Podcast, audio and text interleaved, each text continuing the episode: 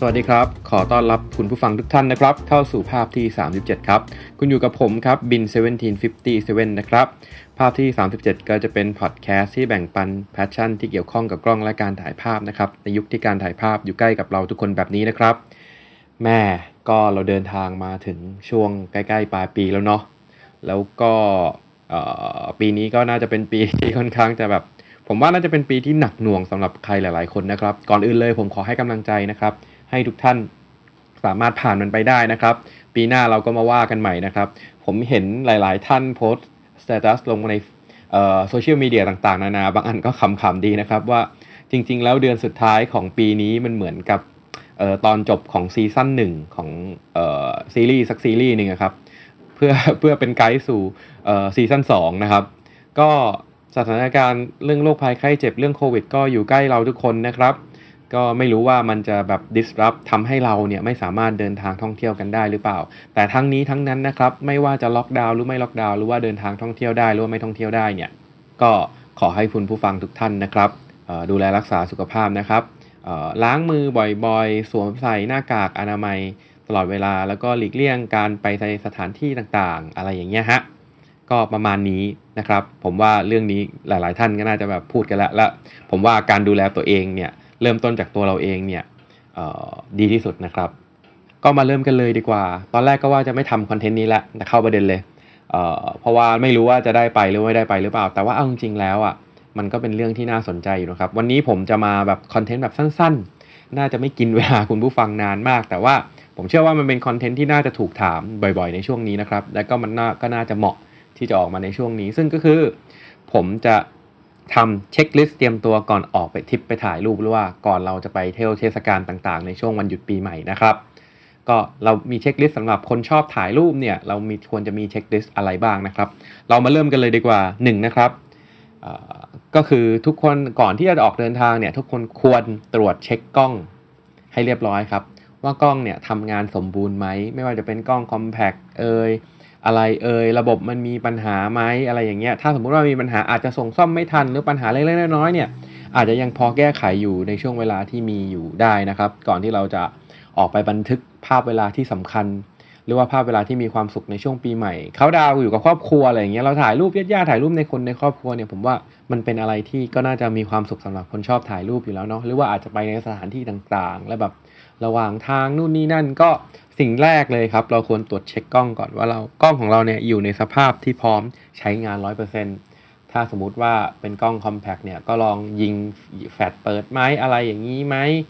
ออโต้โฟกัสเข้าไหมซูมเข้าไหมถ้าเป็นกล้องแมนนวลก็ลองตรวจเช็คว่าสปีดชัตเตอร์ทำงานไหมสปีดชัตเตอร์เร็วที่สุดทำงานไหมม่านมีอาการล้าไหมอะไรมันแปลกๆไหมสปีดชัตเตอร์ช้าที่สุด1วิเนี่ยทำงานไหมหรือว่าก็ตรวจเช็คสภาพปกติทั่วไปนะครับสำหรับกล้องคอมแพคเนี่ยผมก็ให้แนะนำเรื่องลองระบบกอฟิล์มลองต่างๆนานาเพราะว่าระบบกอฟิล์มเนี่ยเป็นเรื่องที่สำคัญแล้วผมค่อนข้างพบปัญหาบ่อยสำหรับลูกค้าที่มาใช้บริการที่ Ella BKK นะครับElla BKK เปิดตลอดช่วงปีใหม่นะครับเราไม่ปิดไปไหนเราพร้อมจะบริการคุณทุกท่านนะครับหลังปีใหม่เราก็เปิดนะครับแวะมาได้1เรื่องการกอฟิล์มเนี่ยสำคัญเพราะว่าถ้าสมมุติว่าคุณผู้ฟังเนี่ยไม่สามารถกรอฟิล์มได้หมายความว่าทริปนั้นคุณผู้ฟังจะถ่ายได้แค่ม้วนเดียวก็เป็นเรื่องที่น่าเศร้าเนาะเพราะว่าถ้าเปิดฝาขึ้นมาแสงเข้าเนี่ยทุกสิ่งทุกอย่างที่ผ่านมานี่คือจบเลยนะครับเพราะฉะนั้นเนี่ยผมอยากให้คุณผู้ฟังลองเช็คระบบกรอฟิล์มของท่านนะครับว่ากล้องท่านทำงานปกติไหมหรือใครที่เป็นมือใหม่มากๆนะครับสำหรับมือใหม่มากๆนะครับผมคิดว่าควรจะหาเวลาศึกษาการใส่ฟิล์มการกรอฟิล์มการโหลดฟิล์มลองหาดูใน YouTube ได้เลยนะครับมันก็จะมีไกด์เยอะๆแยะๆมากมายส่วนใหญ่ถ้าเป็นกล้องฟิล์มที่กรอแบบออโต้เนี่ยแล้วมันไม่กรอเนี่ยเราลองกดลงไปนะครับ36แล้วบางทีมันยังถ่ายได้37 38เนี่ยผมเจอบ่อยบางทีกดไปที่38ได้เลยแล้วมันถึงจะกรอนะครับก็ลองเช็คดูนะครับลองศึกษาดูว่ากล้องที่ซื้อมาเนี่ยมันทำอะไรได้บ้างก็จะได้เป็นการเรียนรู้ไปในตัวครับสำหรับการออกทริปจะได้ไม่พลาดสำหรับคนที่ถ่ายแล้วมาสักพักนึงแล้วนอกจากการเช็คแล้วเราไม่ได้ใช้กล้องคอมแพคหรือว่ากล้องประเภทอื่นเนี่ยนอกจากเช็คการทำงานของกล้องแล้วเนี่ยว่าสปีดชัตเตอร์ทำงานปกติไหมสิ่งนึงที่สำคัญไปไม่แพ้กว่ากันก็คือว่าการเช็คเลนส์ด้วยว่าเลนส์เราทำงานปกติไหมรูรับแสงเราหลีไหมถ้าเป็นเลนส์แมนนวลก็แบบว่า รับแสงหลีไหมโฟกัสมีการฝืดไหมเหมาะที่จะใช้ไหมเราก็คลีนไว้เลยครับเช็ดฟิลเตอร์เช็ดท้ายเลนส์เป่าฝุ่นเตรียมพร้อมสำหรับการออกทริปให้เรียบร้อยเพราะว่าถ้าบางทีกล้องเราทำงานปกติแต่เลนส์เราเกิดผิดพลาดขึ้นมาอย่างเงี้ยวัดแสงผิดพลาดต่างๆนานาเนี่ยมันก็เสียดายภาพที่จะเกิดในช่วงเวลานี้นะครับอย่างน้อยผมว่าน่าจะใช้เวลาเช็คไม่นานนะครับเราก็ลองดูการทำงานปกติไหมสมมติว่าถ้าเป็นเลนส์ออโต้โฟกัสลองก็กดดูว่าฟืดมันเข้าไหมใส่เลนส์แล้วอ่านไหมถ้าเป็นกล้องดิจิตอลก็ลองดูใส่ถอดเมาส์เลนส์ลองเสียบดูปุ๊บแต่แนะนำการถอดเปลี่ยนเลนส์ก็ในที่ที่มันแบบไม่มีลมไม่มีฝุ่นอะไรอย่างงี้ฮะมันจะได้ไม่เข้าเซ็นเซอร์ลองเปลี่ยนเลนส์ดูเช็ดคอนแทคสัมผัสดูว่ามันการทำงานปกติไหมโฟกัสเข้าไหมเปิดปิดกล้องถอดแบตใส่แบตเข้าไปใหม่ลองดูว่ากล้องมันทำงานปกติสำหรับพร้อมการใช้งานไหมนะครับก็สำหรับเลนส์ก็เช็คประมาณนี้นะครับซูมมีการติดขัดไหมมีฝุ่นเข้าไปติดไหมบางท่านอาจจะทำฝุ่นเล็กๆหลุดเข้าไปในตัวกระบอกซูมหรือว่าหมุนไปหมุนมามันอาจจะขัดอะไรอย่างเงี้ยครับก็เคยเจอก็มีปัญหามาบ้างเพราะฉะนั้นอันดับแรกเลยก็คือเราต้องเตรียมกล้องและก็เช็คต่างๆให้พร้อมสำหรับการเดินทางครับผมถ้าสำหรับเป็นกล้องดิจิตอลก็ผมก็แนะนำไปแล้วเนาะประมาณนั้นส่วนถ้าเป็นกล้องฟิล์มก็ประมาณที่ผมแนะนำไปเหมือนกันสำหรับมือใหม่เนาะจะพูดทำไมเนี่ยแล้วมือเก่าก็ได้มือใหม่และมือเก่าผมว่าลองตรวจเช็คระบบทำงานทุกๆอย่างว่ามันทำงานสมบูรณ์ไหม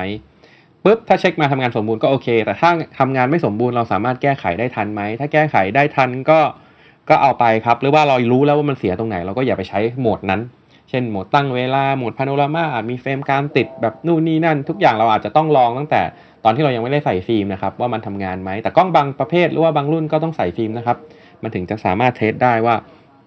มันทำงานหรือว่าไม่ทำงานก็ให้ลองเทสดูแต่ถ้าไม่ทำงานบางระบบเราก็ไม่ควรจะใช้เนาะแต่ถ้าสมมุติว่าเราเช็คแล้วว่าระบบนี้มันเป็นอย่างนั้นเป็นอย่างนี้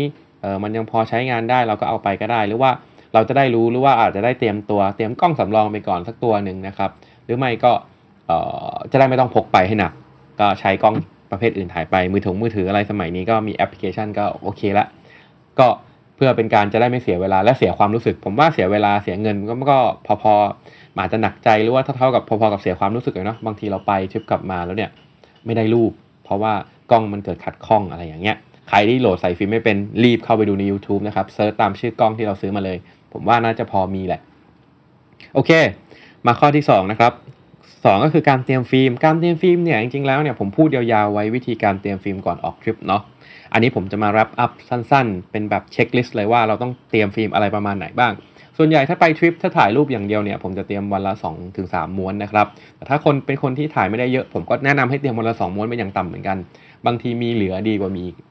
ามีขาดนะครับเพราะว่าช่วงนี้ฟิล์มก็แพงหาซื้อยากเหมือนกันเราก็เตรียมไปก่อนถ้าสมมุติว่าเรา